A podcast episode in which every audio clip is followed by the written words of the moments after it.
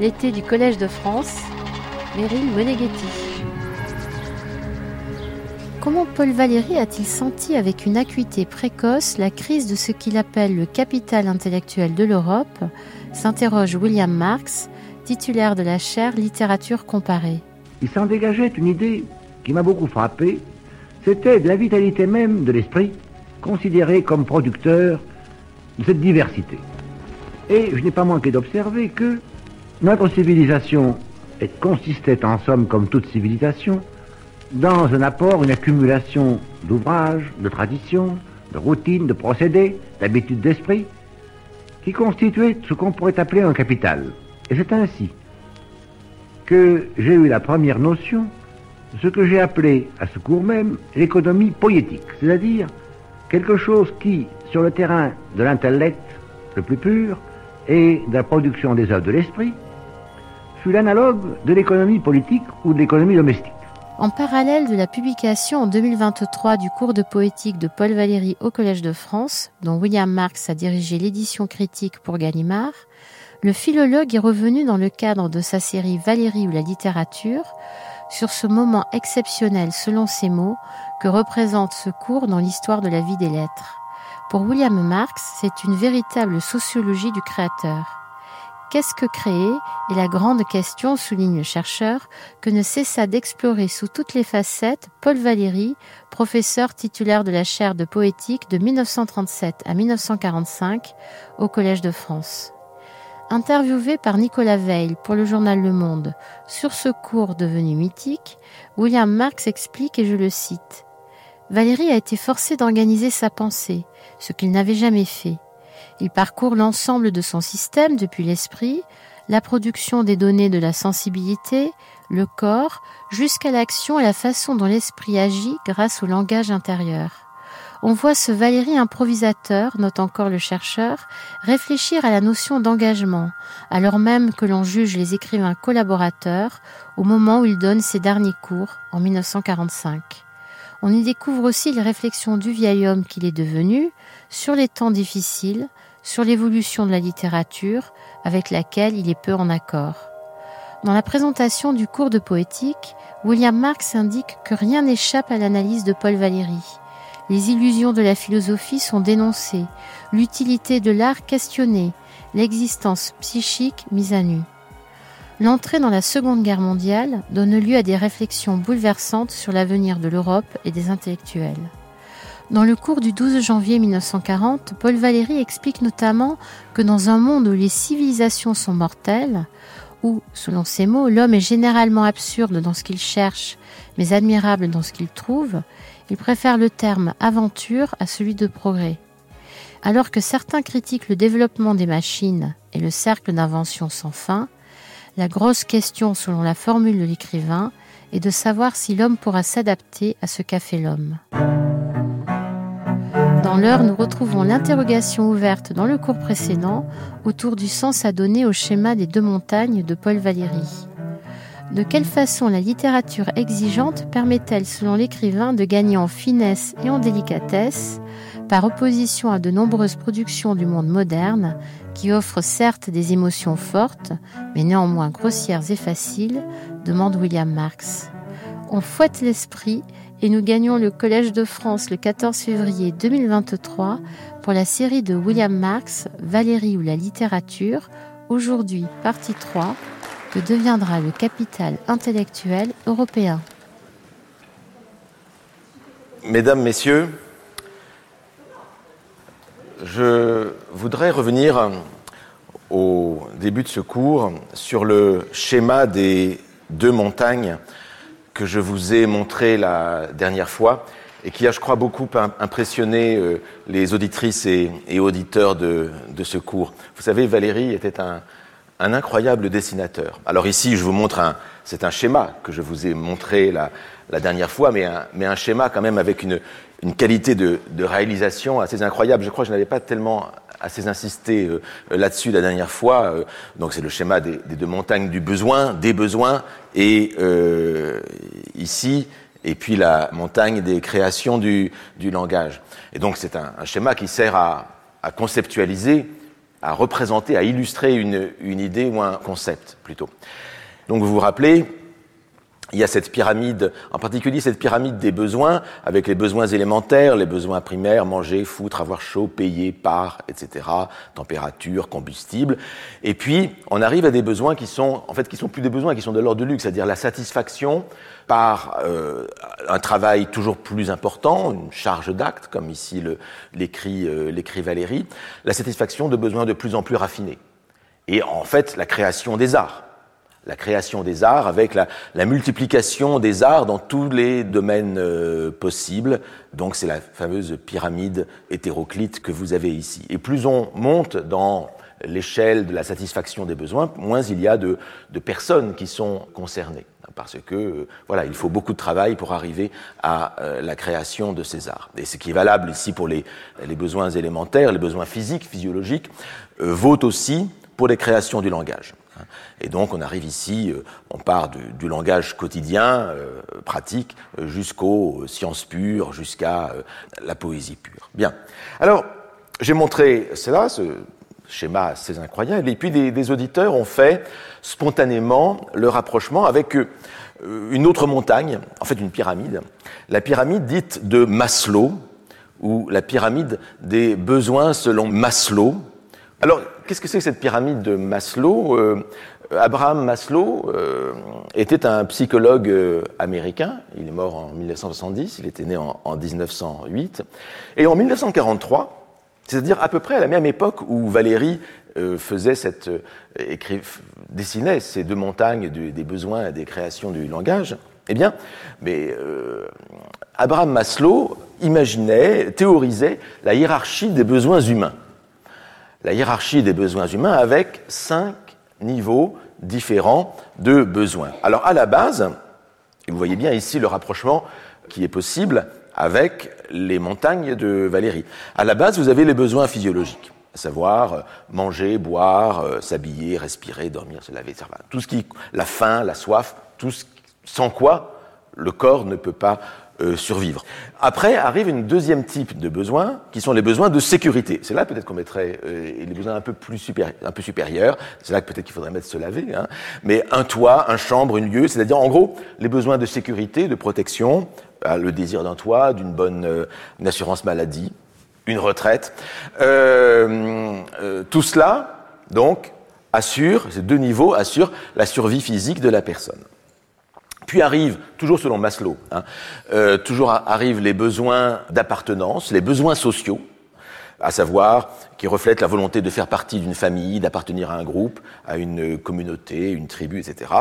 Puis les besoins d'estime de soi, ceux qui permettent de se regarder dans le miroir le matin, hein, euh, les besoins de reconnaissance, les besoins de type psychologique, la réussite, etc. Et enfin, sommet de la pyramide, euh, les besoins d'accomplissement de soi, sommet de la hiérarchie, donc, euh, par la créativité, euh, s'épanouir, exprimer son potentiel, réaliser ses désirs.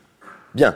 Alors, on pourrait dire beaucoup, c'est pas mon, mon idée, je vais pas faire un cours sur la pyramide de Maslow, c'est tout à fait intéressant. Mais enfin, je trouve la, hiérarchie ici, en particulier pour les derniers niveaux, je la trouve assez discutable. Elle correspond ici à une sorte de vision de l'American Way of Life des années 40, 50, 60, donc d'un monde euh, moderne où il faut se réaliser, hein, c'est cela qu'il s'agit, mais dans d'autres sociétés, soit des sociétés anciennes, soit des sociétés lointaines, euh, sociétés que je connais, le Japon, peut-être que le, besoin d'amour et d'appartenance, d'appartenir à une communauté, serait considéré comme étant primordial par rapport à la réalisation de l'individu. Donc il y a là quelque chose qui est en fait tout à fait situé euh, dans un lieu, dans un moment, euh, dans une culture, et je ne pense pas que tout cela vaille nécessairement pour en tout temps et en tout lieu. Donc on a là vraiment une sorte de vision idéalisée, restreinte à une société donnée, la société occidentale, moderne euh, et euh, encore. Bon, tout ça pour vous dire que c'est pas parce que je présente ici cette pyramide de Maslow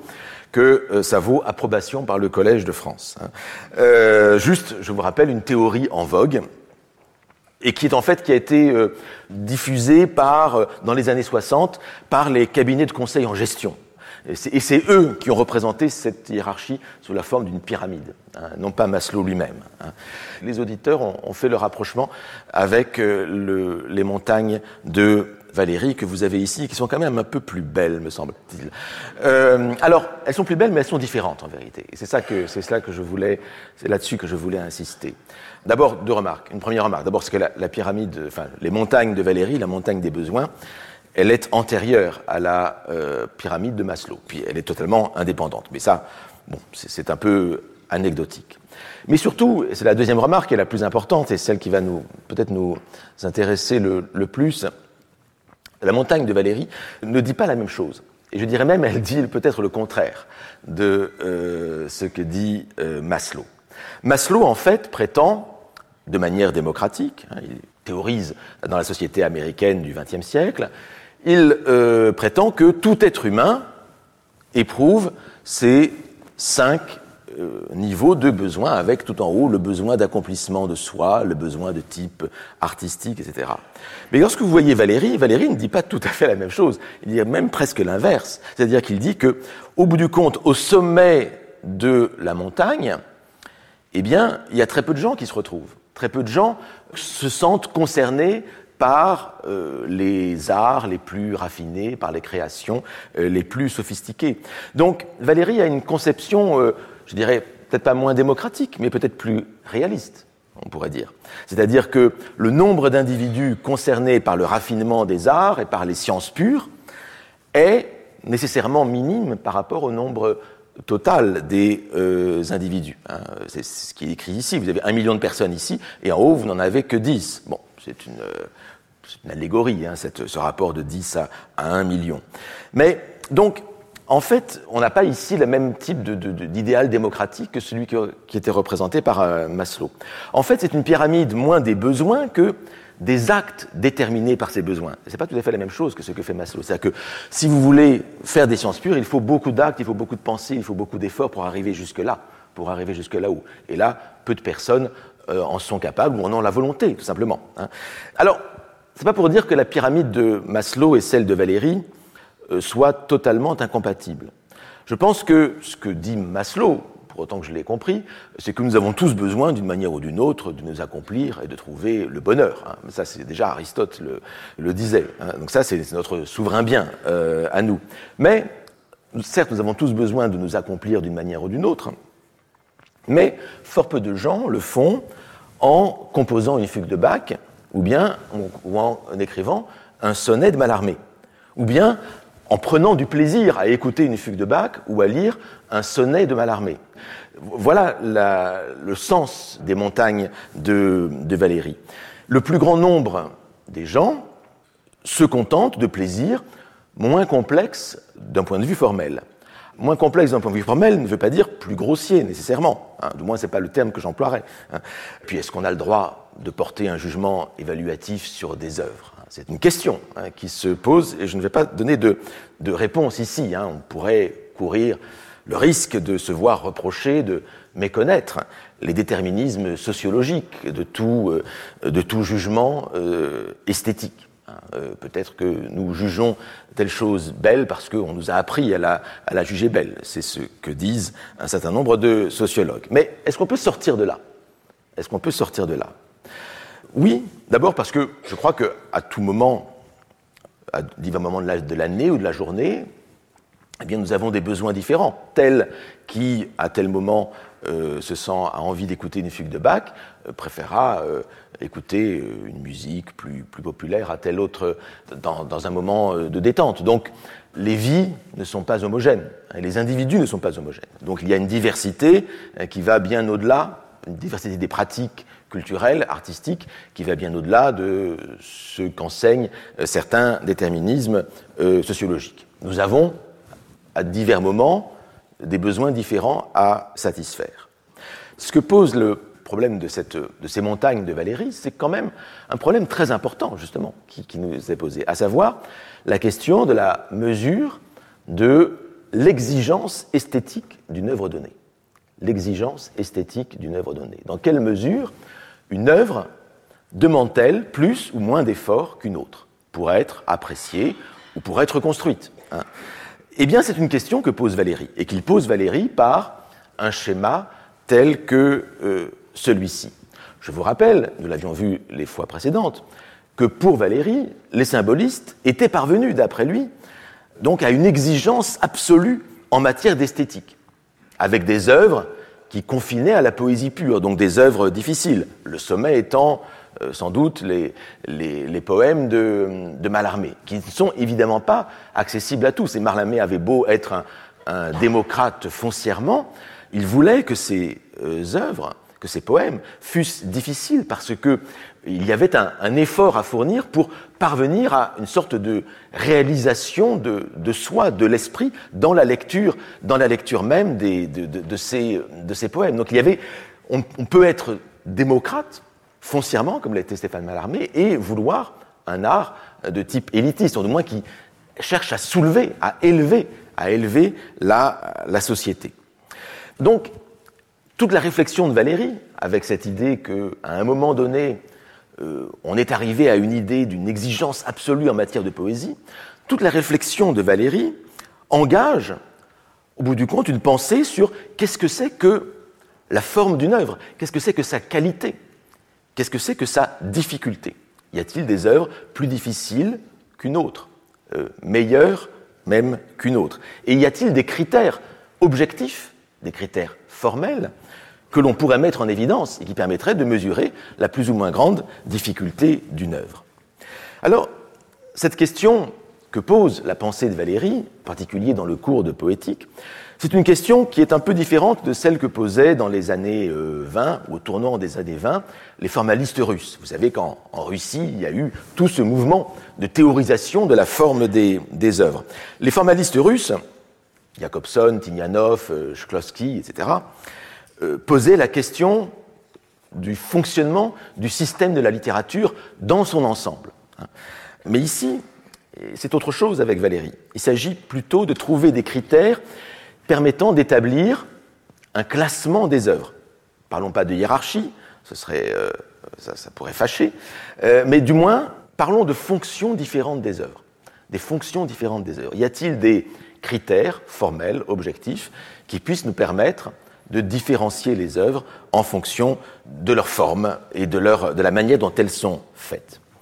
Eh bien, la question des critères formels de compréhension des œuvres, d'étude des œuvres, elle se pose pour quantité de raisons. Elle se pose pour des raisons sociologiques, comme on le voit ici, elle se pose pour des raisons culturelles, elle se pose pour des raisons technologiques. Eh bien, c'est tout cela qu'en fait qu'envisage Valérie dans ce cours de poétique, et c'est une question que Valérie pose lui-même, qu'il pose lui-même, dans l'une des leçons du cours de poétique, la leçon de clôture du 19 juin 1942. Alors vous allez me dire, une leçon de clôture en 1942, mais n'avez-vous pas édité un cours de poétique qui s'arrête en 1945 Donc Valérie a bien fait cours jusqu'en 45. Oui, c'est vrai, c'est vrai. Mais euh, c'est par dérogation qu'il a fait cours jusqu'en 45. Il y avait une limite d'âge, à l'époque, au Collège de France, qui était de 70 ans. Et euh, Valéry a atteint cette limite d'âge en 1941. Euh, et euh, il a demandé à être prolongé, parce qu'il y avait beaucoup de professeurs qui ne faisaient plus cours en raison de la guerre, etc. Et malheureusement, des, tragédies qui pouvaient, des, professeurs juifs qui avaient été écartés par le gouvernement de, Vichy et d'autres, pour d'autres raisons. Et donc, Valéry a demandé à être prolongé comme beaucoup d'autres professeurs. Et le gouvernement de Vichy avec lequel Valérie était euh, un peu en, froid, a retardé sa réponse. Ce qui fait qu'en 1941, eh bien, Valérie a fait une leçon de clôture, ne sachant pas s'il serait prolongé l'année suivante. Il a fait une leçon de clôture, et, et après est arrivé l'arrêté qui l'a prolongé pour l'année suivante. Donc il a fait cours en 1941-42. Et en 42, même chose. Il a demandé à être prolongé. Il avait à ce moment-là 71 euh, euh, ans déjà. Hein, et là aussi, la réponse du gouvernement euh, s'est fait attendre. Et donc il a fait une leçon de clôture en, 1942. 42. Et même chose en 43. Et là, il a été, en 43, il a encore fait une troisième leçon de clôture. Donc Valérie a fait trois leçons de clôture successives. Ça, c'est assez, assez, assez étonnant. Où chaque fois, il récapitule un peu sa, sa, euh, sa pensée. Mais celle qui nous intéresse maintenant, c'est celle de 1942, celle du 19 juin, où il y avait beaucoup de monde hein, à cette leçon de clôture. Euh, il y avait Jean Paulhan, il y avait Paul Olibard, il y avait Pierre Segers, beaucoup de gens étaient euh, venus. Et c'est une leçon qui portait, c'était le titre que lui avait donné Valérie, qui portait sur l'avenir de l'esprit. L'avenir de l'esprit. Où Valérie s'interrogeait sur les mutations euh, du monde. Et Valérie est sensible, dans cette leçon, à deux types de mutations. Deux types de mutations dans le monde, qui, vous allez voir, vont nous interroger sur cette question de l'exigence des œuvres et la valeur objective des œuvres. Première mutation à laquelle est confronté le monde, c'est l'émergence d'autres univers culturels. Et songez, vous allez voir, songez qu'on est en 1942 seulement, en pleine guerre. Voici ce que dit Valérie. Nous voyons qu'il n'y a plus sur la planète de localisation possible, que tout se passe partout et presque à l'instant même. Bon, c'est avant Internet et avant les téléphones portables. Hein. Tout se passe partout et presque à l'instant même, que nous ne pouvons plus nous flatter de considérer une culture sur un point déterminé qui puisse se développer tranquillement. Tranquillement, ça veut dire euh, séparément des autres, euh, sans se soucier des, autres. Toutes les cultures sont interdépendantes les unes des autres. En particulier, il se peut que demain, nos relations avec l'immense continent asiatique, qui est le continent de l'avenir, sa masse, sa population, son activité le montrent assez. Donc il se peut que nos relations avec l'immense continent asiatique prennent une autre tournure. Donc sensibilité à cette émergence de l'Asie. Alors cette idée apparaît déjà dans un texte plus ancien de Valérie, La crise de l'esprit, en, 1900, en 1919, où Valérie parle précisément de cette émergence euh, déjà de l'Asie. Du reste, il n'est pas le seul. Mais enfin, y penser en 42, c'est déjà, je trouve, c'est encore assez, assez étonnant.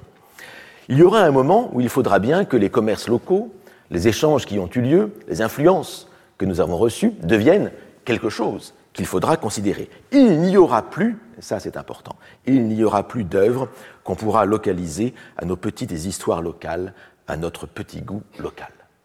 Il n'y aura plus d'œuvres qui seront liées à notre petit goût local. Et donc, qu'est-ce qui pourra survivre au niveau global, hein, qui est ce grand monde qui émerge? Et de même qu'à trouver, alors si vous avez une phrase un peu compliquée, je vous rappelle que c'est une transcription de l'oral, hein, et Valérie euh, bah, Valérie improvise comme il peut.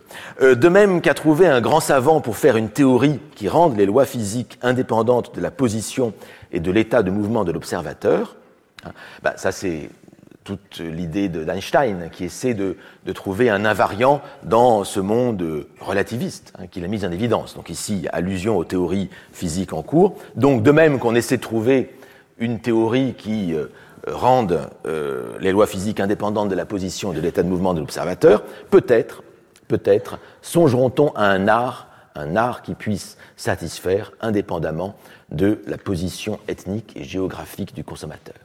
Un art qui puisse satisfaire indépendamment donc de la culture du consommateur. Est-ce possible? Est-ce possible? Et à quelles conditions La question qui entraîné par cette question-là. Est-ce qu'il est possible d'avoir un art universel? La question c'est est-ce que l'art européen peut être cet art universel? Cet art qui s'est bah, cet, art, euh, européen qui s'est imposé en particulier par la colonisation, par la, par la diffusion de la culture européenne. Que deviendra, et voilà la question que pose Valérie, que deviendra le capital intellectuel européen? Que deviendra le capital intellectuel européen? Alors, cette formule, cette question est assez intéressante. D'abord parce qu'on y voit une véritable angoisse hein, sur lequel euh, qui pointe Valérie, hein, à savoir euh, que deviendra l'Europe. Et on avait déjà cela dans la crise de l'esprit en 1919. Et puis il y a cette formule, le capital intellectuel européen. Capital intellectuel, ça nous fait penser à cette formule, à cette très fameuse de euh, Pierre Bourdieu et Jean-Claude Passeron, le capital culturel. Euh, donc ce concept employé par euh, la sociologie contemporaine de capital culturel au niveau individuel. Ici, il s'agit d'un capital intellectuel, pense bien culturel, au niveau d'une civilisation. Et Valérie aime, on le voit, à utiliser le vocabulaire économique pour euh, parler de la culture, pour parler de la littérature. Il parle de producteurs, il parle de consommateurs, il parle de valeurs, il parle euh, d'étalons or. Et ici, on a donc exactement cet usage du vocabulaire économique dans les concepts culturels. Que deviendra le capital culturel, intellectuel, excusez-moi, européen? Je n'en sais rien. Que deviendront les œuvres que nous avons tellement aimées, admirées? Que deviendra l'œuvre de la Grèce, par exemple, qui est le symbole même, l'emblème de la culture européenne, de l'art classique, le sommet de l'art, hein, dans la tradition de, l'histoire de l'art, de l'histoire de la, littérature, le modèle de la, de la sculpture classique euh, antique. Comment sera-t-elle appréciée, comprise? Quelle place prendra-t-elle dans l'évolution des esprits, dans l'évolution des goûts futurs? Je n'en sais rien, mais actuellement, tout est remis en question. Quand même, nous sommes en 1942, hein, alors qu'il y a quantité d'autres problèmes qui agitent euh, la France et l'Europe à ce moment-là, mais pensez déjà, pensez encore à cette question de la mondialisation, donc s'abstraire de ces conditions de la guerre pour penser à, l'avenir après et poser des questions qui sont des questions d'aujourd'hui, les questions de la globalisation, je trouve ça assez, euh, assez remarquable. Et donc il y a là une véritable angoisse hein, de la part de Valérie, en tant qu'Européen, de savoir que deviendra la culture de l'Europe, ce capital intellectuel européen, dans ce monde, dans ce monde globalisé. Mais mais il y a peut-être aussi l'idée qu'il serait possible de créer un art, un art indépendant des conditions locales, qui ne serait pas lié à notre petit goût local. Hein. C'est l'art mondialisé, peut-être auquel nous assistons aujourd'hui, mais je ne suis pas sûr que Valérie euh, euh, s'en satisferait.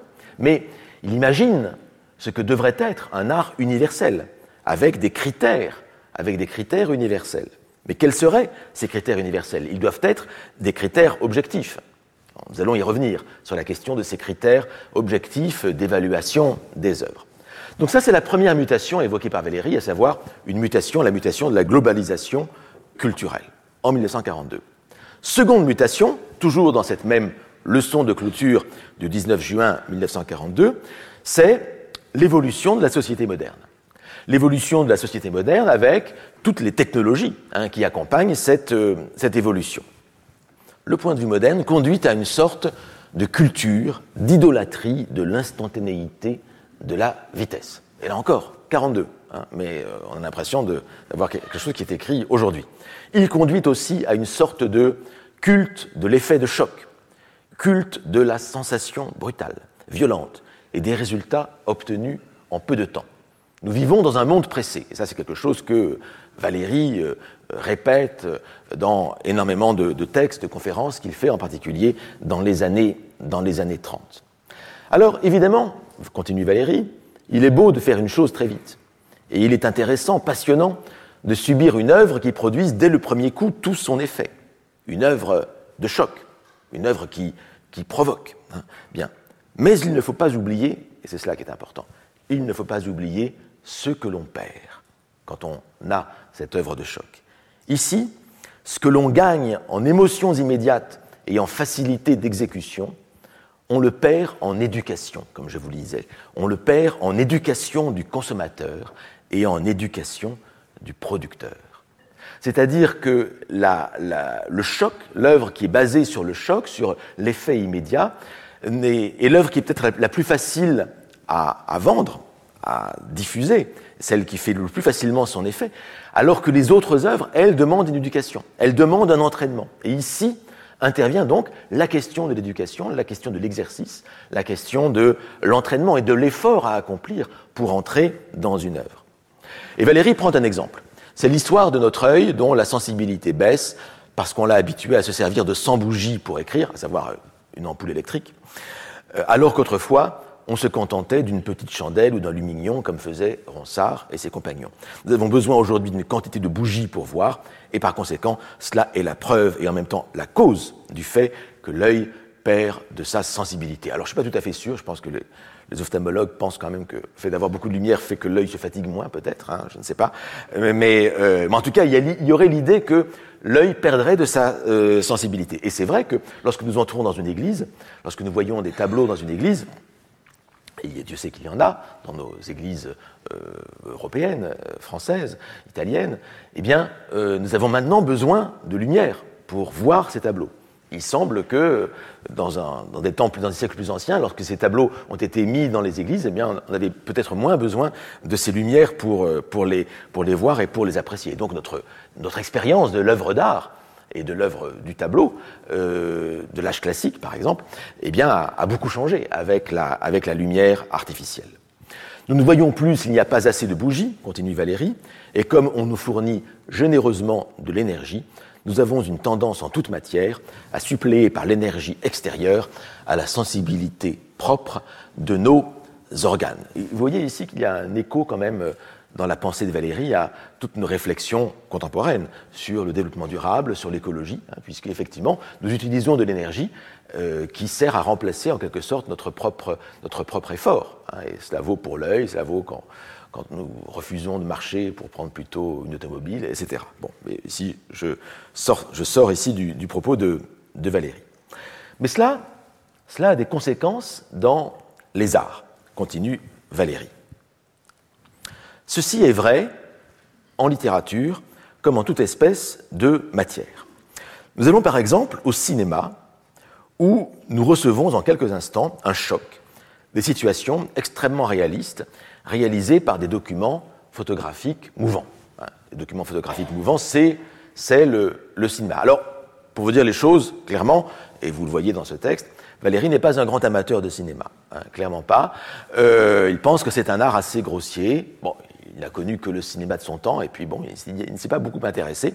Et Valérie donne, deux conseils à, toute personne hein, sensée qui voudrait euh, faire une œuvre et qui voudrait euh, développer son esprit. C'est, il dit ceci, hein, pas, dans cette leçon, mais ailleurs, il dit ceci, n'allez pas au cinéma, hein, voilà, et surtout ouvrez les journaux le moins possible. Nous sommes submergés, nous sommes submergés d'informations. Ouvrez les journaux le moins possible et concentrez-vous sur votre travail, sur votre effort. Ben, ma foi, je trouve que ces conseils donnés par Valérie dans les années 30, 40 je trouve qu'il. Alors, non, pour le cinéma, c'est autre chose, parce que je pense que le cinéma a vraiment montré qu'il pouvait être un, art, mais, euh, mais je trouve qu'on pourrait développer les, les, conseils de Valérie. N'allez pas au cinéma, n'ouvrez pas les journaux, n'ouvrez pas les écrans, ne regardez pas vos téléphones portables, euh, etc. Enfin, je pense qu'il y, y, a de quoi, ici, euh, quelque chose qui est une économie de l'attention, qui est pensée par Valérie et qui est assez intéressante et qui vaut aussi pour nous. Bref.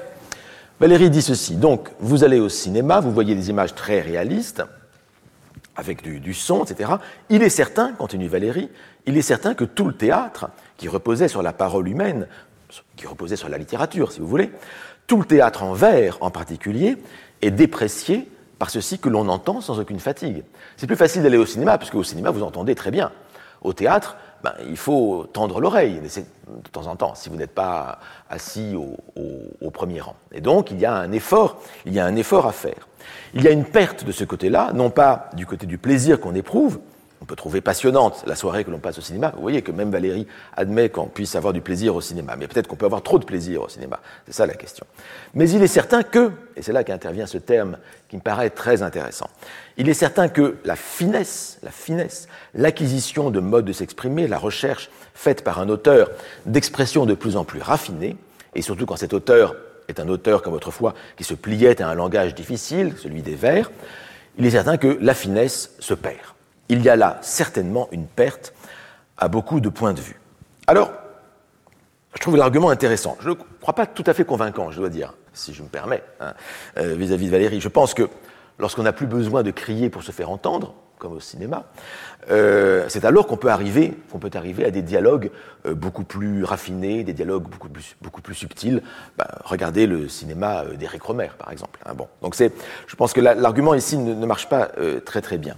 Mais ce que je crois intéressant, en revanche, c'est la façon dont Valérie soulève ici, ou propose, la question de la finesse ou de la délicatesse de l'œuvre comme un argument d'évaluation de l'œuvre en rapport avec l'effort que nous fournissons pour assimiler cette œuvre, pour comprendre cette œuvre. Et cet argument de la finesse et de la délicatesse est un argument qui tient à cœur à Valéry. Et c'est un, argument qu'il développe dans un article de 1935 qui s'intitule Le bilan de l'intelligence. Un article qui a été repris dans Variété 3. Vous savez, Variété, c'est recueil, recueil d'articles, de conférences que Valérie égrène tout au long de sa carrière littéraire. Donc Variété 3. Et vous avez ce, cet article, donc cette conférence, le bilan de l'intelligence, qui, vous allez voir, fait, fait, écho, enfin par avance, à euh, ce que Valérie euh, dit en 1942 dans sa leçon de clôture. Notre corps est soumis à une trépidation perpétuelle. Il a besoin désormais d'excitants brutaux, de boissons infernales, euh, d'émotions brèves et grossières hein, pour ressentir et pour agir. Ça, c'est le monde moderne, avec toutes les technologies qui euh, nous mettent du, son, de l'image, de, la, lumière, plein les yeux, plein les, les, oreilles, et toutes les intoxications, toutes les intoxications diverses des sens dont nous sommes les victimes. Je ne suis pas éloigné, en présence de tous ces faits, de conclure que la sensibilité chez les modernes est en voie d'affaiblissement. La sensibilité chez les modernes est en voie d'affaiblissement. C'est-à-dire que ce n'est pas un progrès, en vérité, que euh, ces chocs et cette euh, toute-puissance des, des, émotions et des sensations. Cela, en fait, provoque notre affaiblissement. Nous marchons moins, de la même manière que nous avons tendance à, à moins marcher, à moins nous déplacer par nos propres moyens, et eh bien, de la même manière, nos sens s'amenuisent, au bout du compte. Puisqu'il faut une excitation plus forte, une dépense plus grande d'énergie pour que nous sentions quelque chose, c'est donc que la délicatesse de nos sens, après une période d'affinement, se fait moindre. La délicatesse de nos sens se fait moindre. Et voilà peut-être l'évolution que Valérie constate et, déplore dans le, monde, dans le monde moderne. Je suis persuadé que des mesures précises des énergies exigées aujourd'hui par les sens des civilisés montreraient, alors les civilisés par rapport à ce que Valérie appelle ailleurs les primitifs, hein, donc les, gens qui ne vivent pas dans le monde occidental moderne, que donc je suis persuadé que des mesures précises des énergies exigées aujourd'hui par les sens des civilisés montreraient que les seuils de leur sensibilité se relèvent, c'est-à-dire que leur sensibilité devient plus obtuse. Eh bien, cet affinement des sens, c'est précisément cela que montrent les montagnes de Valérie, hein, à savoir que euh, faut beaucoup d'efforts, il faut beaucoup de sensibilité pour pouvoir euh, concevoir, appréhender des œuvres qui sont, euh, qui sont plus difficiles. Et c'est cela qui est gâché, émoussé par l'évolution du monde, du monde moderne. Peu de personnes, d'après Valérie, ont les sens assez fins pour percevoir les délicatesses d'une œuvre qui serait tout en, en nuances. Et je trouve que l'intérêt de la réflexion de, Valérie, c'est que Valérie déplace la question des critères de l'œuvre que je vous avais posée tout à l'heure, à savoir quelle serait une œuvre qui serait. Euh, est-ce qu'il y, a des œuvres plus euh, meilleures qu'une autre euh, qui est une question qui n'est pas très bonne au bout du compte. On peut la déplacer, la question de, l'œuvre, vers le consommateur. Il faut déplacer la question des critères de l'œuvre vers le consommateur, c'est-à-dire consommateur, c'est le terme employé par, euh, par Valérie, vers le récepteur. Hein. Il faut imaginer quel est l'effort, quel est le travail fourni par le récepteur, par le consommateur, pour euh, adopter, pour comprendre, pour comprendre une œuvre. Et donc la question qu'il faut poser, c'est moins la question de l'œuvre en elle-même que la question des compétences, des compétences de type esthétique, intellectuel, psychologique, voire physiologique, hein, puisqu'il est, question, des sens. Donc la question des compétences qui permettent de consommer et d'apprécier certaines œuvres plutôt que, d'autres. Et donc ce que nous propose Valérie ici, c'est un formalisme, c'est-à-dire formalisme, c'est-à-dire une réflexion sur la forme des œuvres, c'est-à-dire une conception objective de, euh, l'œuvre, en dehors, de tout jugement, euh, de tout jugement subjectif. Mais une conception objective avec une véritable dimension formaliste, avec une véritable dimension psychologique et phénoménologique. Au bout du compte, observons ce que font les œuvres en nous et voyons si elles nous demandent plus ou moins, plus ou moins d'efforts. La forme, la forme de l'œuvre n'est envisageable que dans la manière dont elle interagit avec le consommateur. C'est très difficile, très difficile de définir ce que c'est une forme, mais c'est une interaction en vérité avec, avec le consommateur. Dans le cours de poétique, à plusieurs reprises, Valérie définit la forme comme ce qu'il appelle l'ordre des contacts. L'ordre des contacts. il imagine, vous êtes dans, une, dans le noir, on vous donne un, objet à, à, à, à, manipuler et à reconnaître. Et c'est la façon dont cet objet se présente à vous dans les mains avec le, fait qu'il sera plus gros à la base et qu'il va, s'affiner, imaginons que c'est un, vase, un, pot quelconque, etc., eh bien c'est cette façon dont les, contacts vont s'ordonner avec vous-même hein, que euh, la forme pourra se définir. Donc la forme, en fait, elle n'existe pas indépendamment d'une interaction avec un récepteur, avec un consommateur, selon, euh, selon Valérie. Et selon Valéry aussi, la grande œuvre, au bout du compte, et c'est ce qu'il croit profondément, la grande œuvre, c'est celle qui a le plus d'exigences à l'égard du consommateur, celle qui lui demande le plus d'efforts. Et c'est ce qui explique qu'au sommet de la montagne, on ne trouve que très peu de monde. Eh bien, on peut utiliser, on peut utiliser la théorie de Valérie, hein, celle qu'il vient d'exposer ici de manière euh, un peu désordonnée encore, mais je pense qu'on peut l'utiliser aujourd'hui pour définir des critères d'exigence esthétique qui correspondent aux, différents ordres d'efforts demandés aux spectateurs.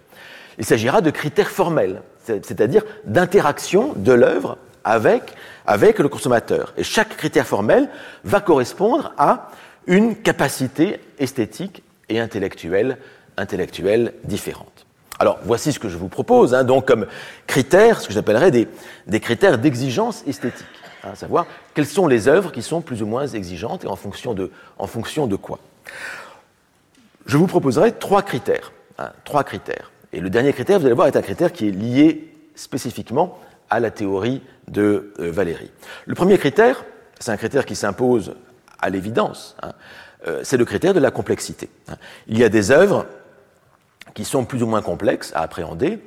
Alors, et, cette, et, et, donc, quand il y a une plus grande complexité, évidemment, de l'œuvre, et quand j'appelle complexité, c'est-à-dire une œuvre dont les parties entretiennent entre elles des rapports multiples et d'ordre divers, hein, une œuvre dont les parties ne sont pas compréhensibles séparément euh, les unes des autres, hein, dont les parties doivent être appréhendées ensemble, il est clair qu'une œuvre complexe, de ce point de vue-là, est plus compliquée à appréhender qu'une œuvre, euh, simple. Alors, ce critère de la complexité euh, avait, a beaucoup été étudié et mis en évidence par le, philosophe américain euh, contemporain, un spécialiste d'esthétique Arthur, euh, Arthur Danto. C'est pour ça que je, vous ai mis son, nom euh, ici.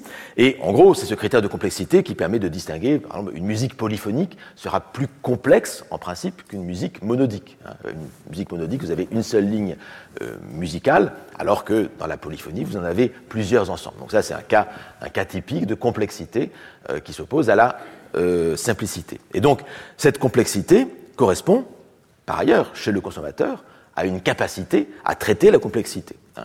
Une œuvre complexe demande plus d'efforts et donc une plus grande, une plus grande attention.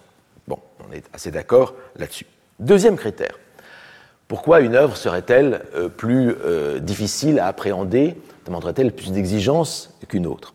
Eh bien, une œuvre originale, une œuvre qui n'est pas conforme aux stéréotypes, sera qui n'est pas conforme aux habitudes, sera plus difficile à appréhender qu'une autre œuvre. Alors ça, c'est un type de critère, le critère de la nouveauté, de l'originalité. C'est un type de critère qui a été beaucoup euh, développé, mis en évidence par les formalistes russes, dont je vous parlais euh, tout à l'heure, en particulier euh, Viktor Shklovsky, Tinyanov, avec cette idée de la défamiliarisation hein, que produit l'œuvre d'art, en russe, ostranenie je ne suis pas sûr de très très bien prononcer, hein, contre, contre les habitudes, contre, contre l'automatisation. Hein. Et donc, euh, quand une, une œuvre ne correspond pas à des stéréotypes formels, par exemple à un genre littéraire euh, donné, quand elle ne rentre pas dans ce cadre-là, ou bien euh, quand elle ne ces critères peuvent être de stéréotypes peuvent être formels, ils peuvent être aussi thématiques. Hein. Un feuilleton, par exemple. Un feuilleton, vous avez des personnages récurrents. Bien. Un feuilleton est plus facile à suivre euh, qu'une œuvre, qu'une œuvre qui serait isolée avec des personnages euh, nouveaux à chaque fois. Et vous savez bien qu'il y a des, qu'il y a que la, la actuellement l'omniprésence dans la vie des gens, hein, euh, vie moderne, l'omniprésence des séries, des séries télévisées, euh, et fait fond justement sur cette facilité à rentrer dans des mondes, dans des univers qui sont déjà connus. Hein.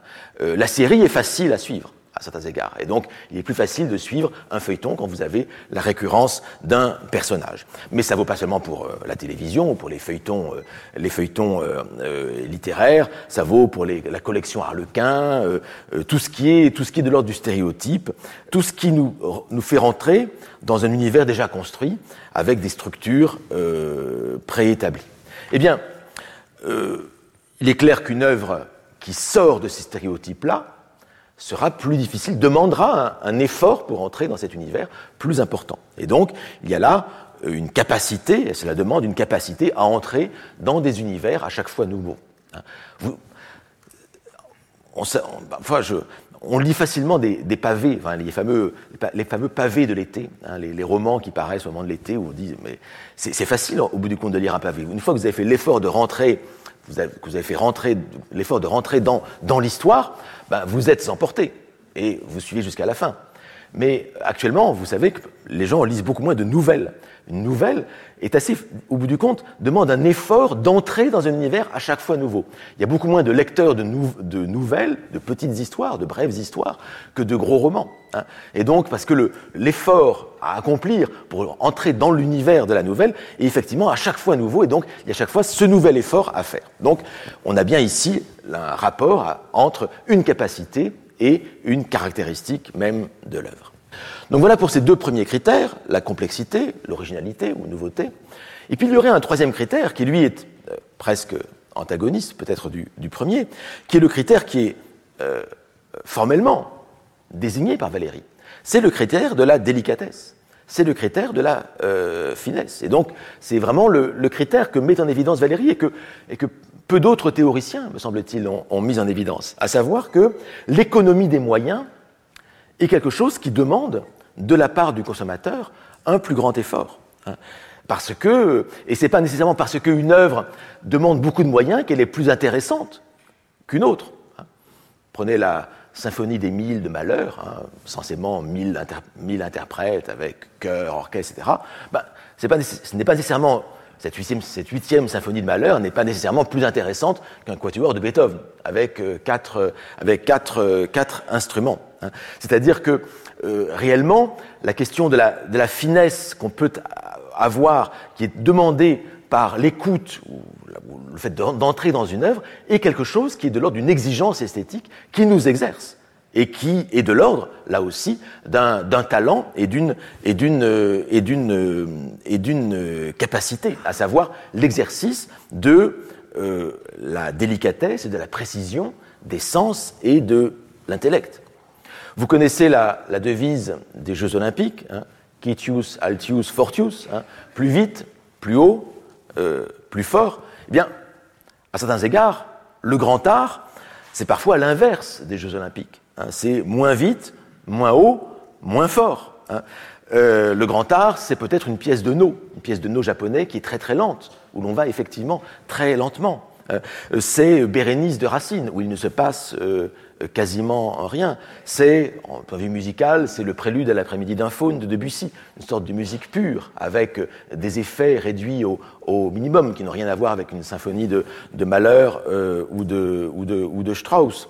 Ce sont les notes de chevet de Seishonagon, hein, c'est-à-dire des, petites notations, des petites notations subjectives sur les goûts, sur, sur les, les sensations, sans grands effets.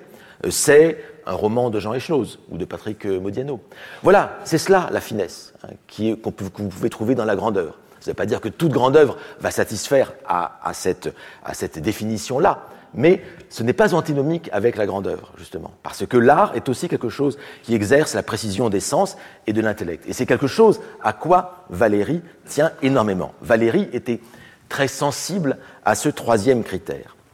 Et l'intérêt de ces trois critères hein, que je vous ai euh, énumérés ici, hein, la complexité, l'originalité, la délicatesse, c'est que ces trois critères sont indépendants les uns des autres. Ils sont distincts les uns des autres. Et même, ils peuvent jouer l'un contre l'autre. Par exemple, un sonnet, une fugue, correspondent à des stéréotypes euh, formels, donc ils ne sont pas originaux en quelque sorte. Mais ils peuvent être, en revanche, une fugue peut être extrêmement complexe. Une série, je vous parlais tout à l'heure, je parlais de séries fictionnelles, de feuilletons. C'est très complexe au bout du compte une série, parce que vous avez des personnages qui reviennent récurrents, parfois beaucoup de, parfois beaucoup de personnages. Vous avez les, romans fleuves, hein, bien sûr, des, Duhamel, Martin Dugard, euh, Jules, euh, Jules Romain. Euh, mais la série fictionnelle, effectivement, permet des complexités que ne permet pas une nouvelle, une histoire isolée. Donc, ces, trois critères sont absolument indépendants. Donc je viens de vous le dire, donc une fugue de Bach est complexe alors qu'elle correspond à un genre musical établi, donc il, peut y avoir une opposition entre les, deux premiers critères. Il peut y avoir une opposition entre le premier critère, celui de la complexité, et le critère de la délicatesse. La complexité ne va pas nécessairement avec la finesse. Et du reste, à certains moments, vous pouvez avoir envie de lire une œuvre complexe, une saga avec de nombreux personnages, et puis à d'autres moments, vous pouvez vous contenter et n'avoir envie que de lire un récit simple de Marguerite Duras, euh, je sais pas, Moderato Cantabile, hein, euh, par exemple. Hein. Donc, les, critères 1 et le critère 3 peuvent jouer l'un contre l'autre. Et de même, le critère 2 et le critère 3, hein, à savoir le critère de l'originalité et le critère de la euh, délicatesse. C'est-à-dire que lorsque vous avez des stéréotypes, lorsque vous avez une tradition, une tradition littéraire, une tradition artistique, eh bien, les, les, artistes, les créateurs, jouent avec la tradition. Ils jouent avec les petites différences à l'intérieur de la tradition. Lorsque vous avez un genre littéraire de la tragédie, tout l'enjeu tout l'enjeu du débat esthétique, tout l'enjeu de la réception esthétique va être de distinguer les petites différences qu'il y a entre une tragédie de Corneille et une tragédie de Racine, entre un sonnet de Ronsard et un sonnet de Dubellay. Et donc, le fait d'avoir des stéréotypes n'interdit pas d'avoir de la finesse, bien au contraire. Bien au contraire. Hein. L'exigence de finesse déplace ainsi l'exigence de nouveauté et l'exigence euh, euh, d'originalité. Et c'est pourquoi je trouve que ce critère de la finesse, qui est un critère qui, était, méconnu par, les formalistes russes, euh, ce critère de la finesse, donc qui est critère proprement valérien, euh, déplace, euh, il explique pourquoi de, de, grands plaisirs esthétiques sont possibles dans des littératures, dans des arts gouvernés par la tradition, comme l'ont été les arts et la littérature pendant des, pendant des siècles. Les formalistes russes étaient très amateurs des avant-gardes. Ils pensaient beaucoup au mécanisme de l'innovation. L'innovation, c'est-à-dire, dans un système donné, l'artiste qui va inventer va effectivement faire progresser, selon les formalistes russes, va faire progresser euh, l'art. Mais je crois que l'un des points aveugles de la théorie euh, formaliste russe, malgré euh, tous les, apports incroyables hein, qu'il y a dans, dans ces théories, c'est qu'elle explique l'innovation mais elle n'explique pas la permanence des traditions. Elle n'explique pas pourquoi dans des cultures très sophistiquées, très raffinées, comme, euh, je ne sais pas moi, le, XVIIe, XVIIIe siècle européen, comme euh, l'âge, euh, l'âge d'or de Heian dans la civilisation japonaise, pourquoi il y a des, traditions qui perdurent et pourquoi les esthètes prennent plaisir à suivre les petites différences, les petites nuances d'une œuvre à l'autre à l'intérieur d'une même tradition. Je crois que ce critère Valérie, celui de la délicatesse, celui de la finesse, a cet avantage de rendre compte de l'intérêt que nous pouvons avoir à comparer des objets proches. Et vous voyez que ce qui est intéressant dans ces trois critères, me semble-t-il, c'est que ces trois critères, vous voyez, sont vraiment indépendants les uns des autres, totalement indépendants. C'est-à-dire qu'ils jouent les uns contre les autres. Vous pouvez, euh, si vous jouez sur l'originalité, eh bien, peut-être que vous pourrez moins jouer sur la finesse. Et si vous jouez sur la finesse, peut-être que, vous, pourrez moins jouer sur la complexité. Ce qui veut dire que vous ne pouvez pas prévoir automatiquement, machinalement, ce que sera la grande œuvre, la grande œuvre exigeante. Hein. En fait, l'artiste a chaque fois la possibilité euh, d'insister sur tel ou tel critère plutôt que sur euh, plutôt que sur tel autre. En fait, il faut prendre en compte les trois critères et on joue euh, différemment euh, de l'un ou euh, de l'autre. Et de là aussi, eh bien, donc l'idée d'abord que l'art n'est pas prévisible. Il n'y a pas une machine, genre ChatGPT, une intelligence artificielle, pour l'instant, n'est pas capable de créer cette grande œuvre. Parce qu'elle n'est pas capable, je pense, de traiter ces trois critères l'un avec l'autre. Les, les, les, intelligences artificielles dont on parle beaucoup en ce moment, euh, sont absolument incapables, pour l'instant, de créer quelque chose d'original. Au contraire, elles sont dans la euh, stéréotypie euh, permanente. Elles ne font qu'agir sur ce qui est, elles ne font que reprendre ce qui existe, ce qui existe déjà. Or, l'art réel, l'art qui intéresse Valérie, est un art qui se développe dans quantité de directions différentes pour former, vous voyez, cette pyramide, je vous ai beaucoup agrandi le schéma tout à l'heure, pour former cette pyramide hétéroclite de l'ensemble des arts. Hein. Cette pyramide où les arts ne sont pas prévisibles. Au bout du compte, les industries de l'esprit, comme le dit Valérie, ont tendance toujours à se différencier, à explorer chaque fois des voies, des voies différentes. Et c'est quelque chose que Valérie explique, et je termine là-dessus, en 1942, toujours dans son cours de, poétique, en disant que voilà, l'exploration des, raffinements de la sensibilité fait que la sensibilité donnée a, je cite, a parmi ses propriétés celle de renchérir sur elle-même, renchérir sur elle-même, c'est-à-dire essayer d'aller dans encore plus de nuances, encore plus de raffinement, de se prendre elle-même pour un degré d'elle-même. Je suis sensible au bruit, mais de plus aux différences des bruits, aux similitudes. Je produis instinctivement des tentatives d'imiter ces bruits.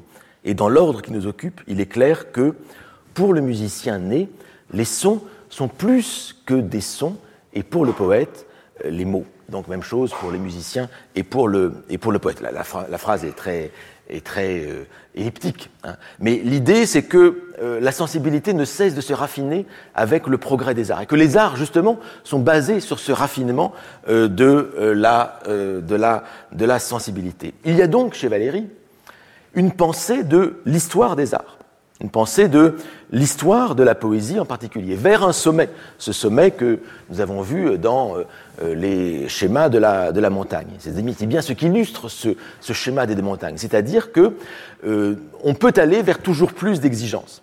Nous n'avons pas toujours envie d'être exigeants avec nous-mêmes, mais euh, ce devoir de l'exigence, eh c'est un devoir que Valérie essaie de, s'imposer à lui-même, mais qu'il essaie aussi de proposer aux autres, qu'il essaie de proposer à ses, à ses auditeurs, à ses lecteurs, comme un devoir de l'effort sur soi, pour entrer dans des œuvres qui euh, vous demanderont un travail et qui vous, permet, et qui vous permettront de vous, de vous surpasser. Hein.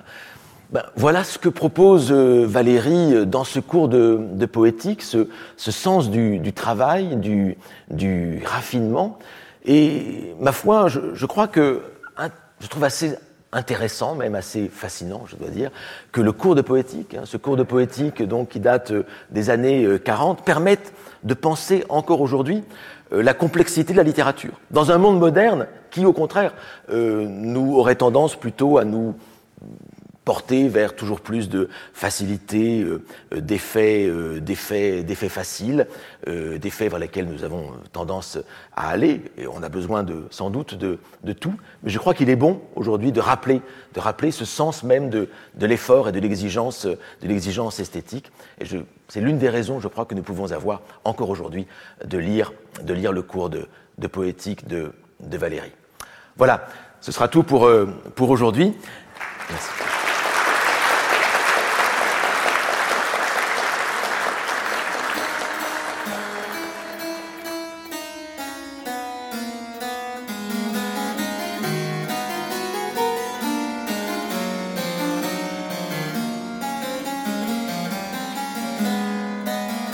Le Collège de France et France Culture vous ont présenté le philologue William Marx, sa série Valérie ou la littérature, aujourd'hui partie 3, que deviendra le capital intellectuel européen? Sur les sites de France Culture et du Collège de France, vous retrouverez tous les liens, la vidéo et les informations autour de cette diffusion, ainsi que l'ensemble des cours de William Marx. Je rappelle que le philologue a dirigé l'édition du cours de poétique de Paul Valéry en deux tomes, dans la bibliothèque des idées chez Gallimard en 2023. Réalisation David Travailleur. Page web Joséphine Betzer. Présentation et coordination Meryl Moneghetti. Lundi, nouvelle série autour de la BD Qu'est-ce que créer un art neuf en compagnie de Benoît Peters.